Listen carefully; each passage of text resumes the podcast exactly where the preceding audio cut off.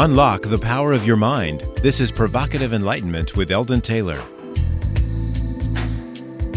Welcome, and thank you for joining us today. This is an hour dedicated to understanding a little more about ourselves, sometimes our technical problems, our beliefs, what's real, and how we approach enlightenment.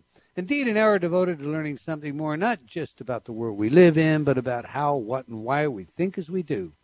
An hour for the open minded, willing to challenge some of those old ideas about who we are and what we have become. I'm Eldon Taylor, and this is Provocative Enlightenment. Every week, I read some of your letters as our way of respecting the very important role you play in making this show successful. Last week, our show was all about thinking about thinking, and we focused on my book, What If? The Challenge of Self Realization. Brian wrote, A number of authors I have read in the human development arena make me go, oh yeah, to concepts, and I might absorb, use some of it or not. My experience with Eldon's books tend to be along the line of questioning my own thought process and logic circuits. There was a time on another internet station that I would often hear Eldon talk about or ask his guests, What is the last time you had an original thought? I could just hear the gears grinding to a halt in that person's head. They were grinding to a halt in my head, too. I think the exercises in what if can go a long way to clearing out or at least owning beliefs and patterns of thought that can help one make better use of the other books, advice, or inputs that we may not have paid enough attention to. To me, this is valuable to push to the observer point of view where I am not so emotionally triggered and can ask myself, why is it that I am getting all worked up? This, I believe, is the beginning of taking back ownership of oneself. You know, I can only say to that, Brian, Amen.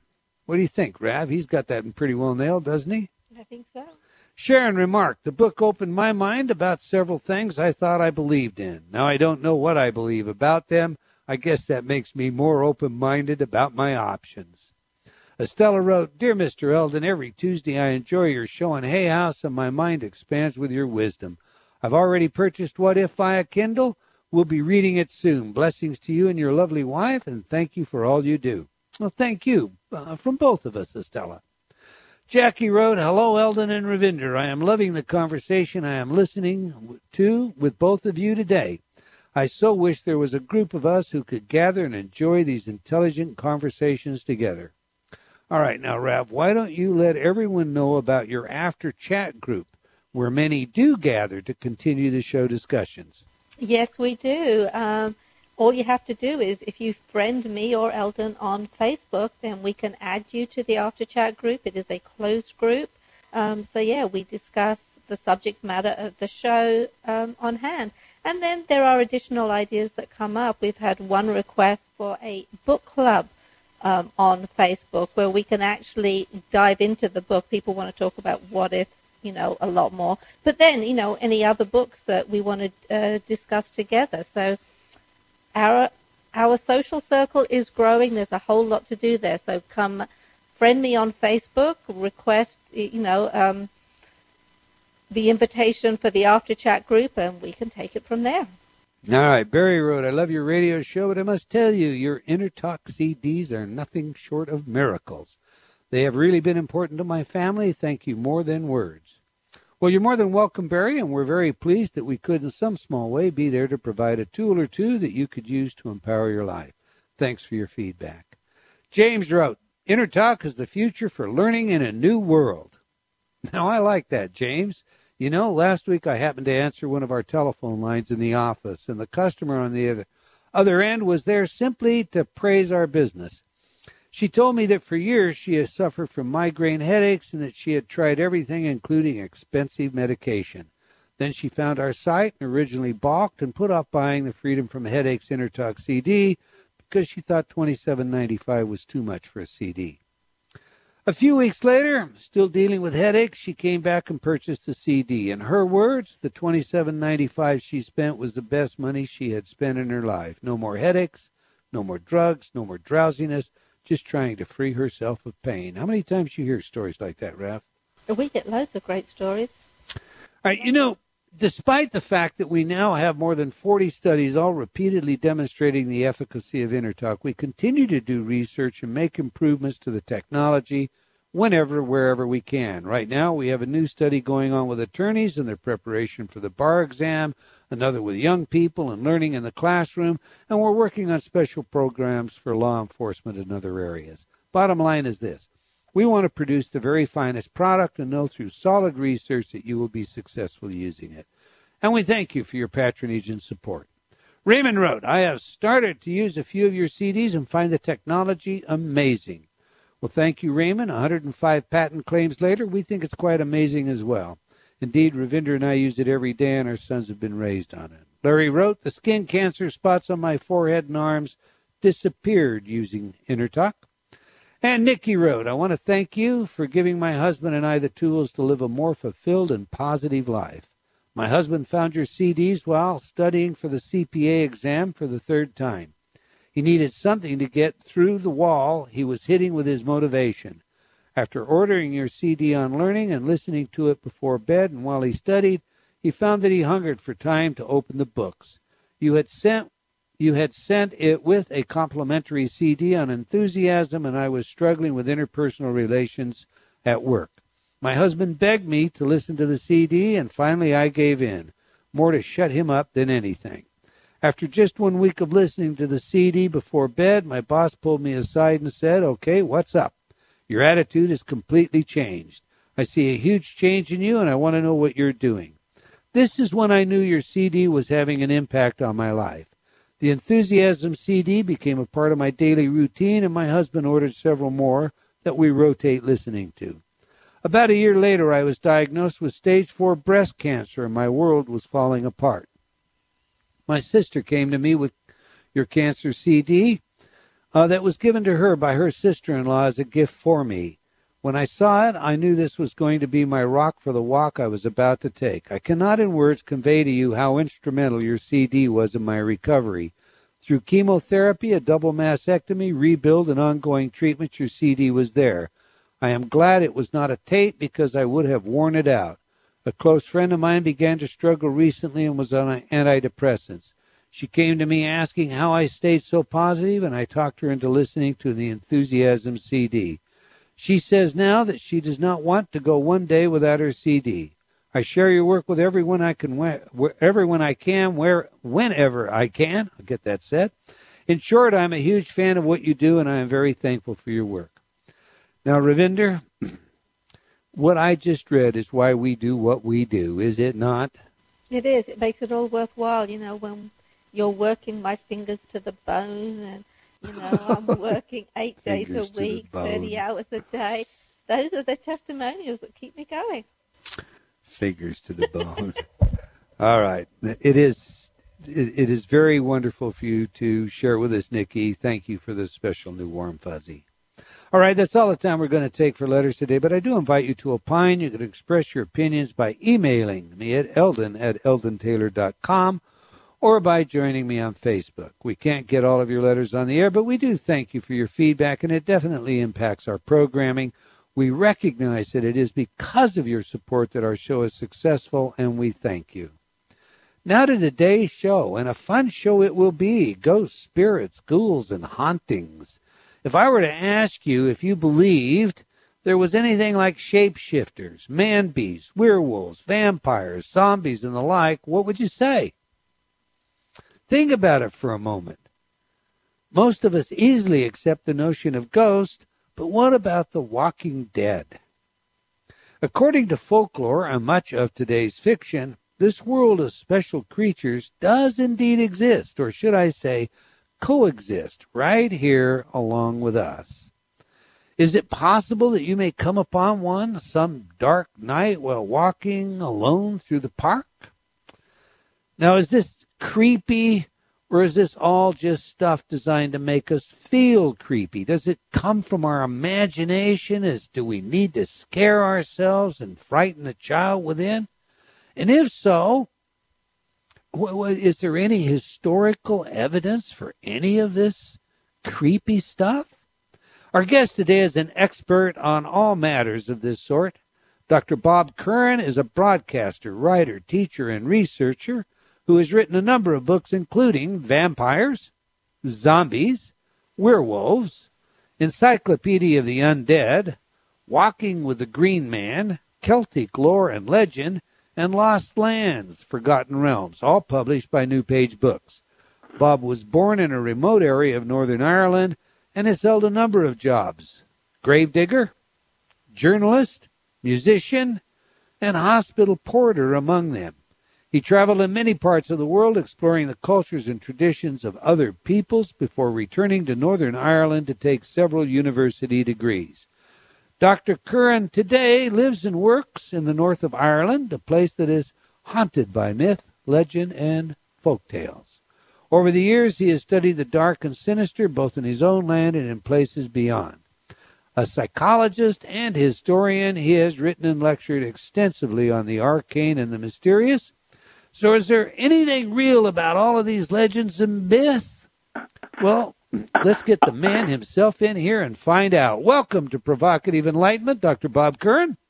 Hello, Elton. Uh, you're beginning to make me sound almost interesting almost interesting. hey, listen, this is a great subject. It's just too bad it's it's not, you know, midnight and Friday the 13th and we can't have some howling. But, you know, as I read your books and they're very well written. They're they're enjoyable reads. Um yeah. I, I I kept coming back and wondering what on earth prompted you to specialize in this area, vampires, zombies, werewolves and the like. Well, Elton, uh, I was born in, uh, as you say, in a very remote area of County Down in Northern Ireland, and um, it was a, a, very mountainous area.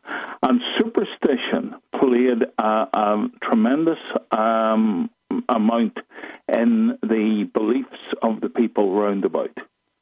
Uh, they began to interpret their lives through a superstitious, what we might term a superstitious uh, mindset. Uh, for instance, let me ask you, Elton, if you go up a ladder six times, uh, nothing happens to you. I go up a ladder once, I fall off and break my leg. The question is, why does Elton go up the ladder six times and nothing happens to him? I go up once and break my leg. How would you answer that? you know, I would not see the two as having a causal connectedness. Uh, you might say, well, look, it was just bad luck.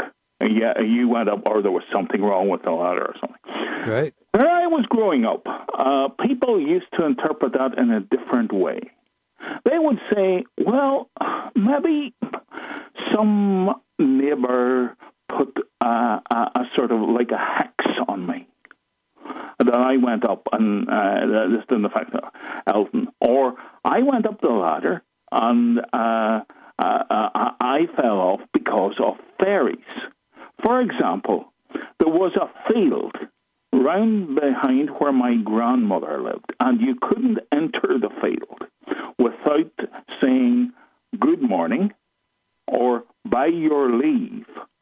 Mm. And that was because there was a fairy path ran through the field, and the fairies were believed to go backwards and forwards along that path invisibly. And if you went into it without their permission, something bad would happen to you. The same thing, and I'm sure you have heard this, is if you cut down certain trees in various uh, areas, something bad would happen to you because there were fairy thorns. Now, that is the sort of area which I grew up in because people believed in that sort of thing uh-huh. and interpreted the world. Now, whenever I traveled, I found that people tried to make sense of the world uh, given the information that they had. Now, you're looking back and where I was brought up, and you're saying, "Oh, wasn't that very silly?" Or wasn't that uh, v- uh, very superstitious or something like that. But no, that was the way in which people interpreted the world. And we look back Sure. on our ancestors and they say, oh, they were very primitive because they believed in witches, because they uh, believed in ghosts, because they believed in evil spirits. But that was the way in which they made sense of the world. Now, I think within all of us, that there is a need to make some sort of order within uh, the cosmos in which we live. We try to make uh, some sort of interpretation about that. Now, uh, in many cases, our, uh, and, and in a modern time, our interpretations are scientific. We say the stars are there because uh, they're big balls of gas and there's planets going around them, and because we are uh, in the center of, uh, of a thing called the Milky Way. But uh, our ancestors looked at the sky, and given what the in, amount of information and given their interpretation, they said it was something completely different. It was uh, uh, gods in the sky. It was uh, creatures going across the sky. The, the, sun came up and was uh, or, and ate the moon, or the moon came up and ate the sun, or did something like that. And uh, this is how they made sense of their world. Because none of us, I think, Elton, wants to think that the universe is unstructured and that we are simply uh, fort- uh, hostages to to chaos. So, Okay, uh, so- we, we do that through either religion, through uh, our belief systems, or through how we interpret the world, whether that be in a scientific or a supernatural way. Okay, I, I've got to ask this then. You know, uh, Bob, are you still superstitious? Well, uh, you, keep, uh, you keep ask, uh, asking me, am I, am I superstitious? And other uh, hosts have asked me, do I believe in ghosts? Uh, uh, and do I believe in the things I write? Uh, you say do. And uh, the question then I would ask you is, do you believe in them? Because if you believe in them, they exist. Okay, no, Uh, no, I didn't mean that. I, I didn't mean in that because size. That is the way in which you interpret your world around you. Right, right. If you want to But say that's not what I meant. exist, That's not what uh, I meant, Bob. I, I meant I can't explain to you, and and uh, people come to me. Some things I can't explain, and say, "Look at this, look at that." Now, for example, I went into a room uh, many a number of years ago. Now, it was in a house in which an old aunt uh, or great aunt, sorry, of mine had lived, and she was always um, fond of using what was called lavender water. It had a, a particular smell. It was to, to make her smell nice, and she died. And I went into the room in which she was, uh, long after she was dead, and I could smell the lavender water. Now, people say, well, you're interpreting that as a ghost. And I say, well, I can't really explain. The only way I can explain it is that I associated the room very strongly with my great aunt. And, and perhaps it triggered something in my brain that I smelled the lavender water. Um, but, uh, I mean, I have no uh, answers for you. You ask me, am I superstitious? I'll give you the real uh, philosopher's answer. I will say both yes and no. Uh, Okay, that's- so make of it what you will. All right. No, that's see. Actually, I I I share your experiences. I could tell my own about uh, smells and and the deceased and, and Yeah. ghosts, etc. I didn't. I wasn't in, inclined to ask that. It's you know we have these superstitions about the black cat crosses your path or a snake or something. That's the kind of superstition I was asking. Um, Well, whether or not you, superstition, uh, shared that superstition- super. Go ahead. talking about. You're you're asking me would I walk under a ladder? Um, because that's a great superstition here. If you walk under a ladder, something above, bad huh? will happen to you. Now, I, I will not uh, walk under a ladder if a man's up there carrying a pail of paint, because Right. he might drop it or he might spill it on me. Uh, uh, uh, uh, or will I walk on any crack in the pavement? Yeah, well, uh, I I would be tempted not to in case I might trip over it uh, or do something. All right, we're going to have to hold it on that one. Come back when we uh, okay. we've got a hard break that we we're going to deal with right now, uh, Doctor Curran. So we're discussing the beasts of lore, vampires, werewolves, zombies, and more with uh, with author Dr. Bob Curran. Uh, it's a great read. The books are all that. I invite you to check out the links, uh, eldontaylor.com, uh, that lead directly to his book. Later in the show, we'll get some information on his website. If you're not already in our chat room, now's a great time to join in the conversation. We have a short film during the break. Stay tuned. You don't want to miss what's coming up after these words from some of our friends.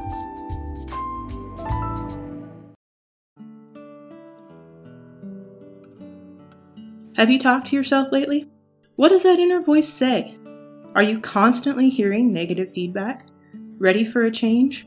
Inner Talk, Eldon Taylor's patented subliminal technology, can do just that. Change your inner self talk. Turn off the negative by replacing it with positive affirmations. Inner Talk has been researched at universities such as Stanford and by governments around the world and has been proven effective at priming your self talk. Armed with a new positive outlook, you'll find everything becomes easier. From losing weight to stop smoking, giving presentations to riding horses. Learn new things to being a powerful salesperson. Choose your title for change today. Visit www.innertalk.com. That's I N N E R T A L K.com. Innertalk.com.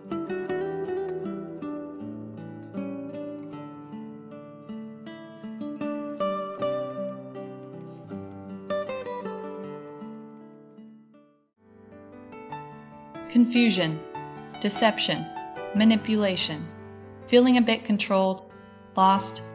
Learn how you can take back control of your life through proven techniques in Eldon Taylor's revised edition of Choices and Illusions. This New York Times bestseller is a guidebook to your journey to self actualization, filled with practical, real life solutions backed by scientific studies and guaranteed to awaken your inner genie. Get your copy today from all bookstores.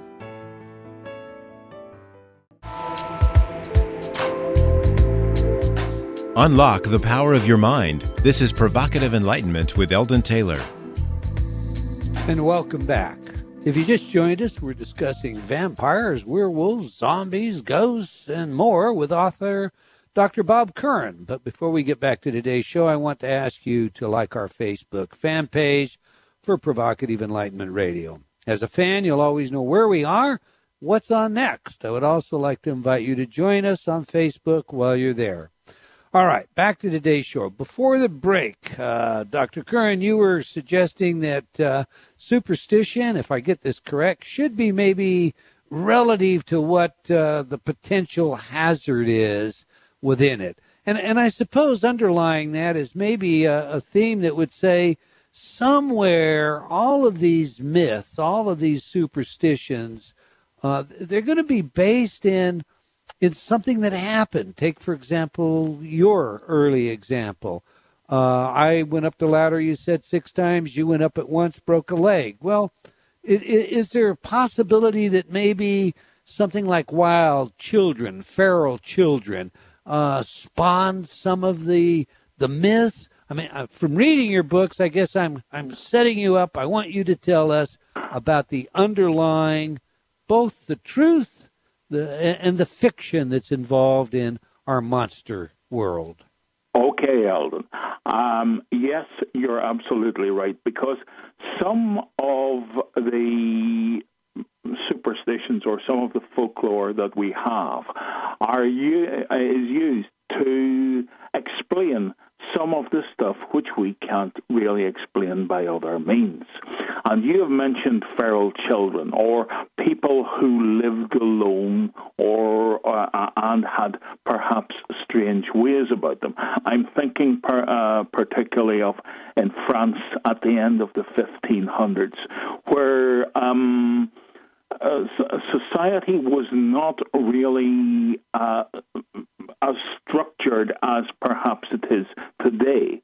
And living on the peripheries of certain societies were strange people. Uh, people who were uh, if I can use the word, misanthropes who didn't get on well with their neighbours, who stayed away from their neighbours. I'm thinking uh, of people like Gilles Garnier, who was a sort of a hermit who lived with his wife in the woods.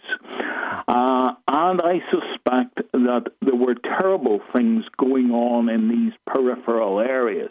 For instance, I suspect that cannibalism may have uh, uh went on. We uh, cannibalism, I suspect, in remote areas of, let's say, Europe, was much more common than we think.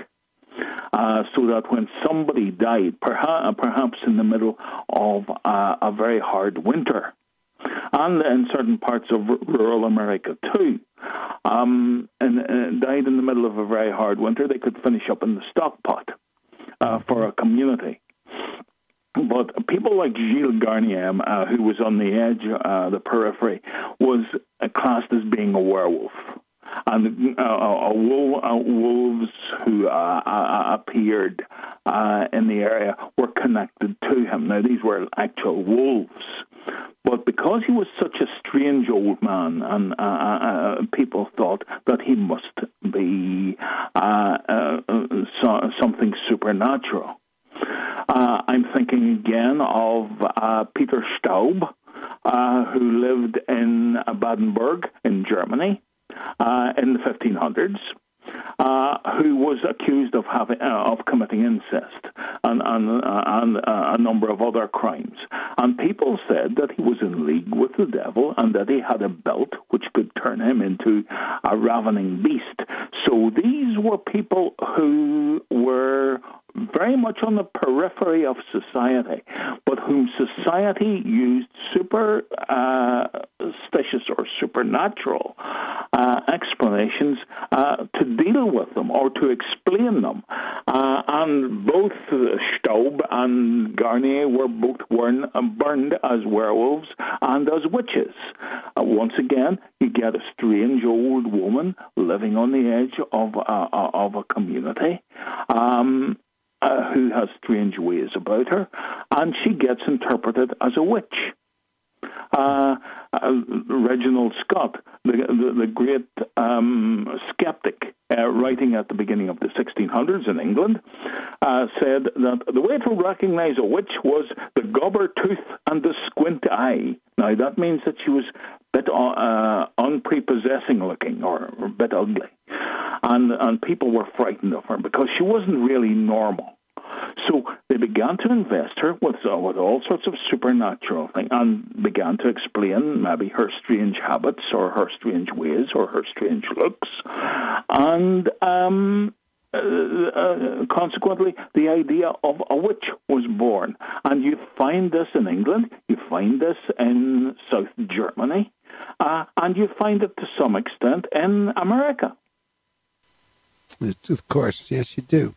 Uh, so you're going to say that, and, and please don't let me put words in your mouth, that all of these myths are indeed myths, but they were seeded from or by real people who, because of their strange appearance, their strange behavior, or perhaps their criminal behavior, or what we would see as criminal at least today, uh, gave rise to exaggerating this entire.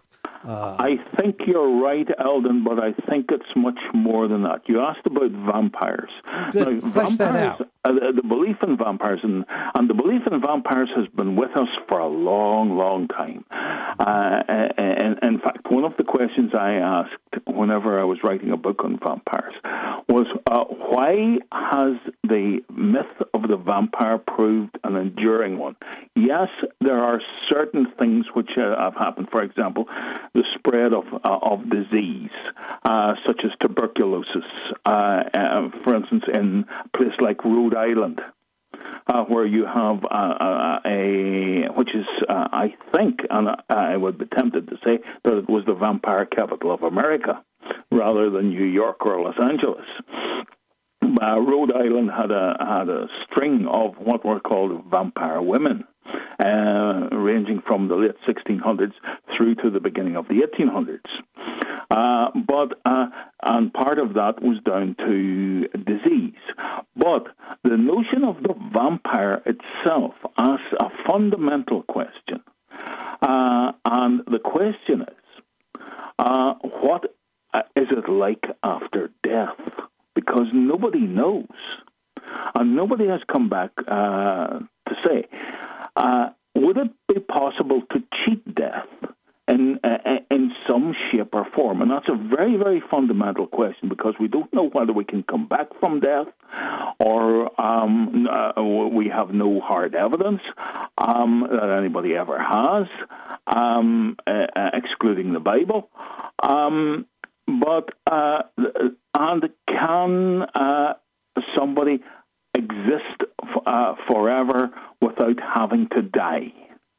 Now, uh, the uh, the question, uh, the vampire begins to answer some of those questions. It's an interpretation. It's a, it's an answer to the question. Here you have the immortal person living forever, uh, who uh, who has to live uh, in a sort of twilight world. Because the question then is, if we could live forever, what would it be like? Uh, would it be, um, uh, as the Egyptians thought, that you took, uh, you went from one transition to the other, as did the ancient Celts, uh, and you took all your servants and, and, and your dogs and your hounds and your wives and stuff with you? Or would it be that you lay in a grave and came back from time to time? Now, uh, I remember in 2005 with going down with my own wife to interview an old man in southwest Fermanagh in Northern Ireland here. And he talked about uh, his grandfather coming back on a certain night uh, in the year because his grandfather was one of the blessed dead.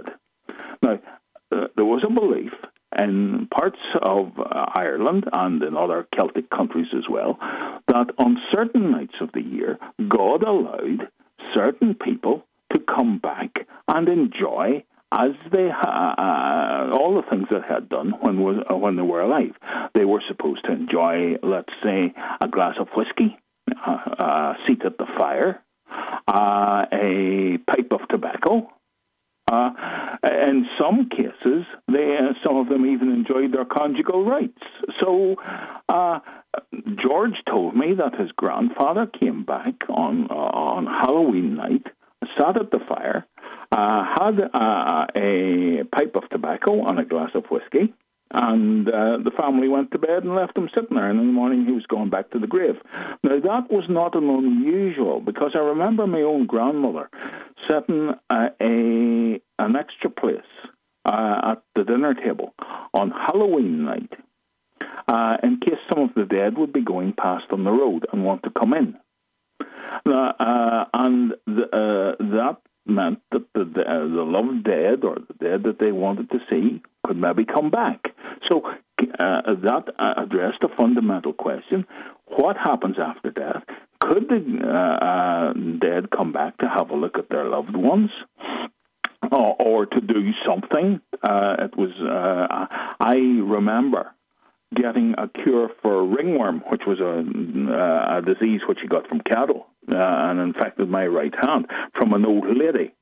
Now, uh, whenever the story was that whenever um, she was a child, her mother had died in childbirth, uh, and her, she had been brought up by her father. But each night, her mother came back from the grave and was allowed to come back by God to suckle her child. And that was uh, how she got the cure to cure ringworm. And people believed that.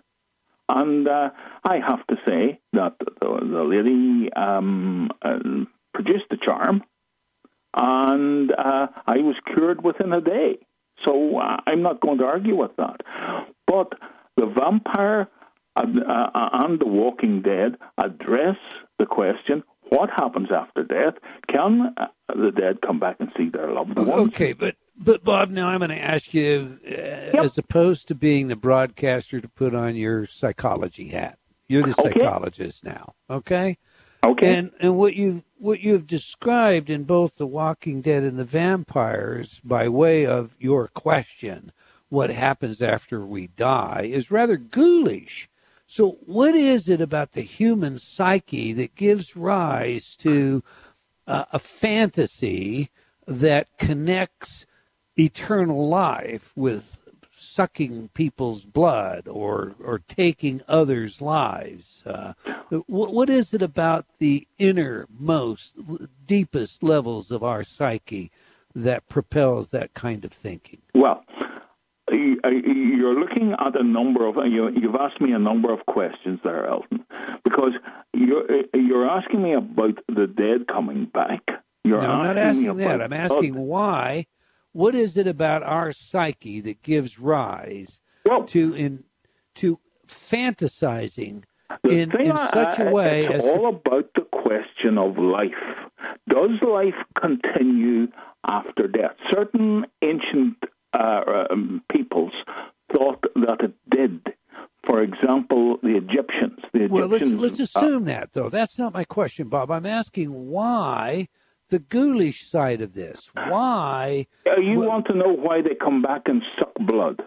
No, no, blood no. I want to know your interpretation as a psychologist as to why there is in the human psyche that gives rise to the, feeding the, the these fantasies. question is: Is death the end?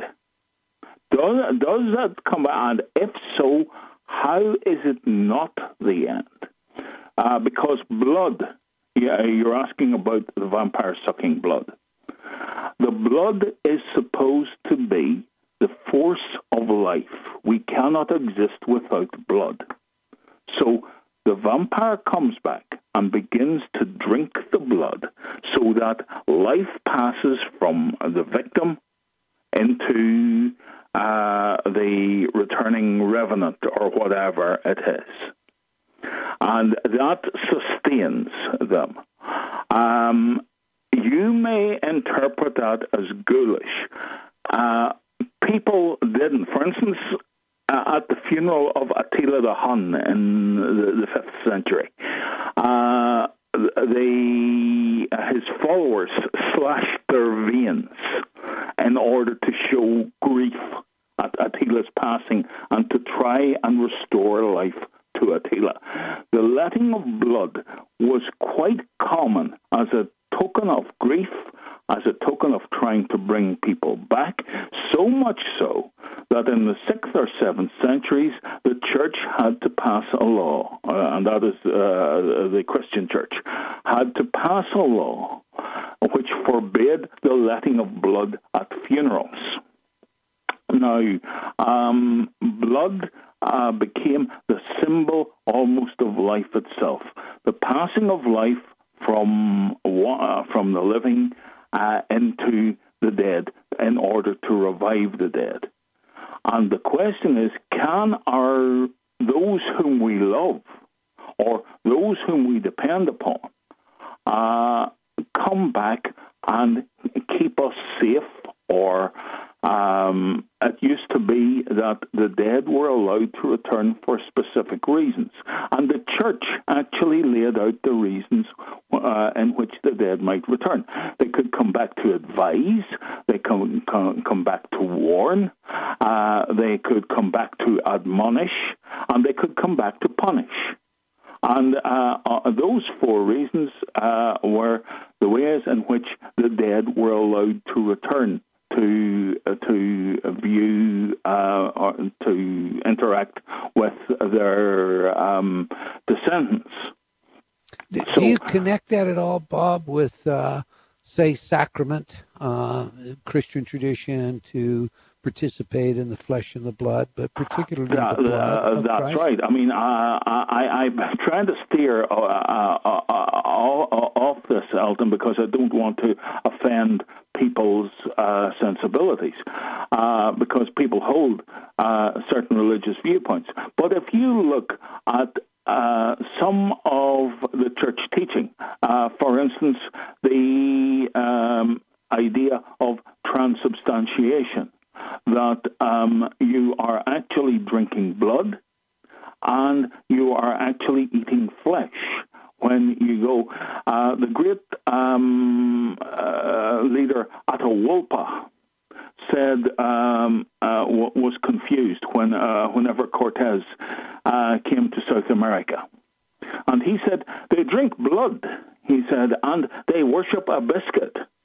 Um, and uh, he he found this incredibly strange. Now we we don't find this strange at all. We find this uh, we can find this as part of our, our religion.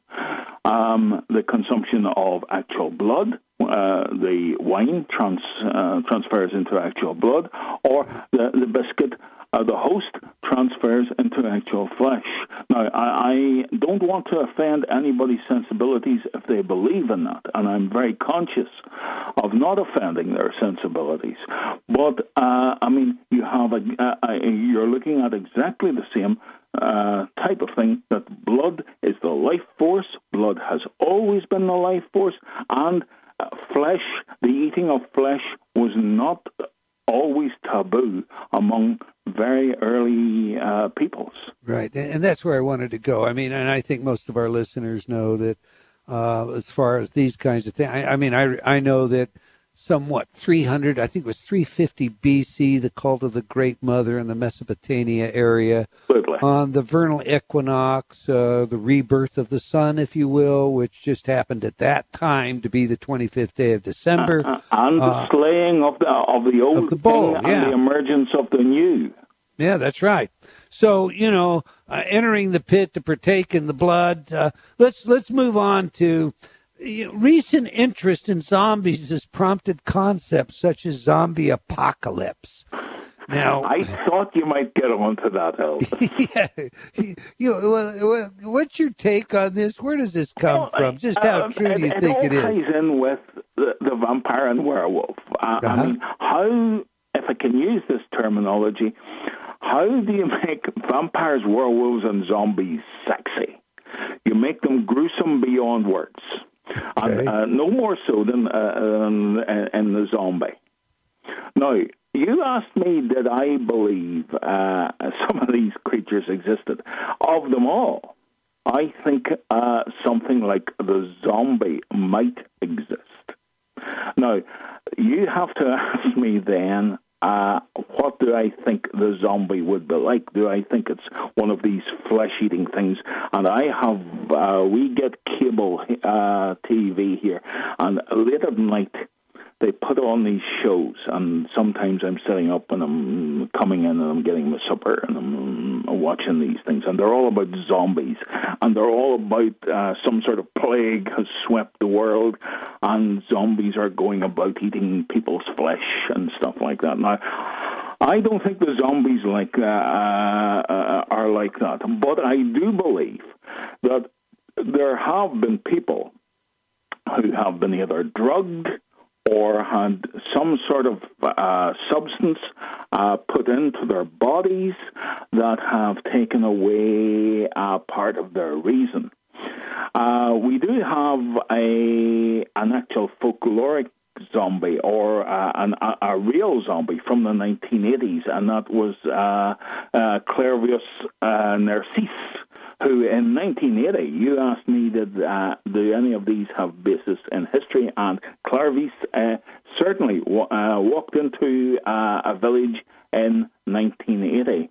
And uh, the problem was that Clairvius had been dead and buried uh, in 1960 mm. and was recognized by his sister, who lived in the village. Uh, and he had been enslaved by a Bokor. Now, his uh, Bokor is a witch doctor.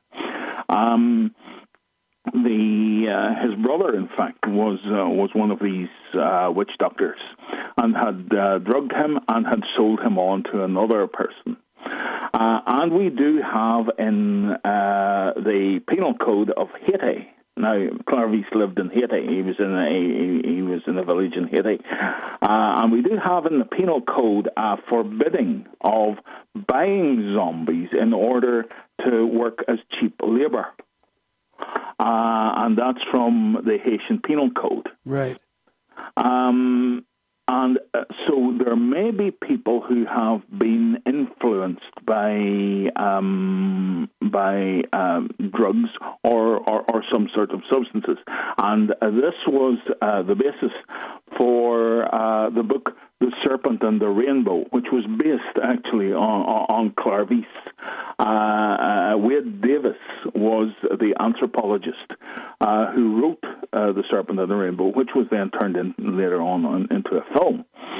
Um, but um, yeah, uh, as for the zombie apocalypse, where zombies are going around devouring uh, anybody they encounter. I don't think that is the case because you have two uh, distinct ideas which are somehow tied up.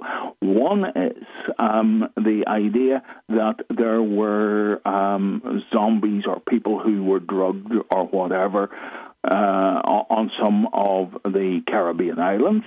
Bob, um, we're going to have to leave it there. We're going to have to get the idea. We're going to have to tell everybody to get your books. I want everyone to know how to do that and how to contact you because we're about out of time. So tell tell our audience how they can learn more about Bob Curran and your materials, sir. You can look. Uh, uh, you can um, look on uh, uh, me up on Amazon. You can look me up on Barnes and Noble. You can look me up on all good bookstores. I also have a blog, and uh, it's through my publisher through Career. Uh, and just look me up under Bob Curran's blog or right. Career Publishing.